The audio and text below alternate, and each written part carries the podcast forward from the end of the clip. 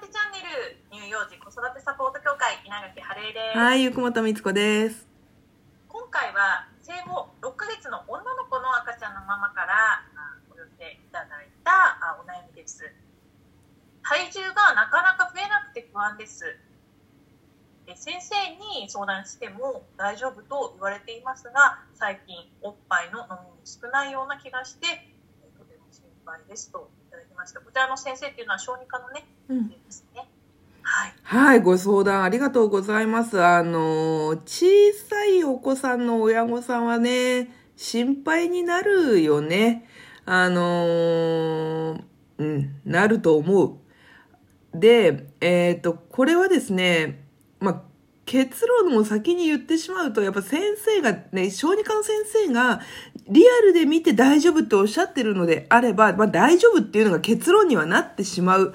けれども、まあ、例えば他のお子さんを見てね、その、なんていうの、大きめのね、お子さんを見ていいなと思ったり、こう、なんていうのかな、ちゃんと大きくなるのか。まあ、あ、ちなみに、え、女の子っておっしゃったかな？あ、女の子。えっ、と、ね、いろいろこう思うところはあると思う。で、それは、あの、なんていうのかな、これよく言ってることなんだけど、その時にはね、心配、過度に心配になっちゃう。あの、小児科の先生の言ってることもわかるけど、ちょっと納得がしきれないみたいな時は、それはですね、ママが一生懸命ママとして責任を果たそうとしてるんだなっていうふうに自分をちょっといたわってあげてほしいなと思うんですよね。小さいお子さんのママってやっぱり小さく産んじゃったみたいなさ、罪悪感そうそうそうそうそうそうそうそうそうそうそうみたいなのを感じられる方が結構ね、多いなと。まあそういうお話を結構たくさんいただいたことがあって、私も過去にね、いろいろね。あの、産んじゃったって、小さく産んじゃったっていうような風におっしゃる方が結構多くて、で、あとは、あの、病気になりやすいんじゃないか。風邪とかね、ひきやすいんじゃないかと。で、あの、小さく生まれるのは、誰のせいでもないので、本当誰のせいでもない。だから、あの、あ、一生懸命やってるよな、自分って、親としてやろうとしてるんだな、っていうふうに、まず思ってもらえたらいいな、ということが一つ。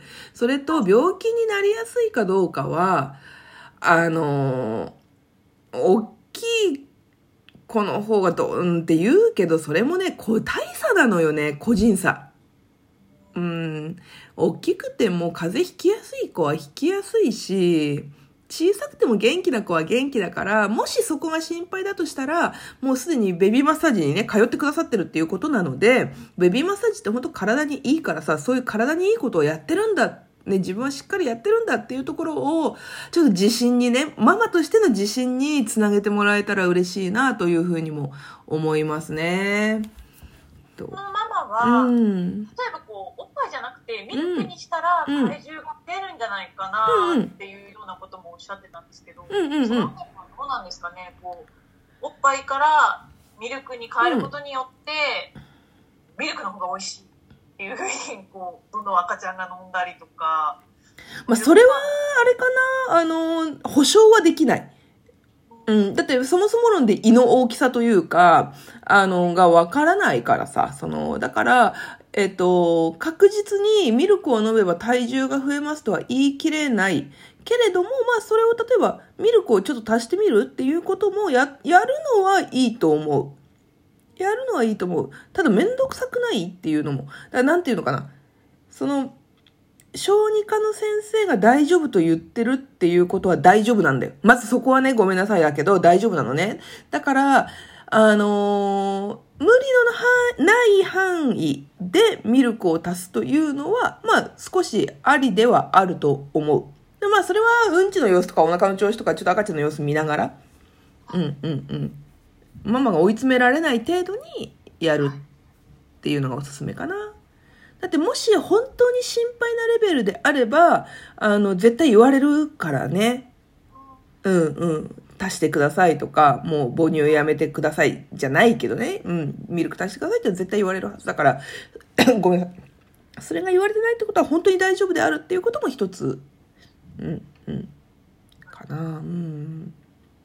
が初めての子育てっていうことで、うん。うん。なんか私自身も、うん。あいろいろなんかこうないないなんかこううん。今で考えこう思い返すと、うん。まあそこまで過度に心配しなくてもうん。大丈夫だったなっていうようなことでうん。もすごく敏感になったりとか、うん。他の人と比べちゃったりとか、うん。気になったりっていうのがあったので、すごいこのママの気持ちっていうのは分かりますよね。いや、そうね。本当そうだと思う。本当に小さい方は特にそうだと思うよね、お子さんが。あの、だってさ、しかもさ、成長曲線の下の方って下ってなんだよって話だけどさ。成長曲線に結構惑わされるんですよね。そう、そうなの、そうなの。だから本当によくわかる体重がなかなか増えないっていうのは心配の種であろうということは本当によくわかる。ね、だから、あの、なんていうのかな。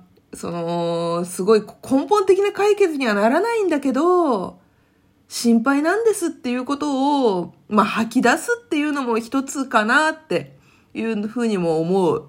多分、吐き出してると多分同じような人もいるし、出てくるからさ。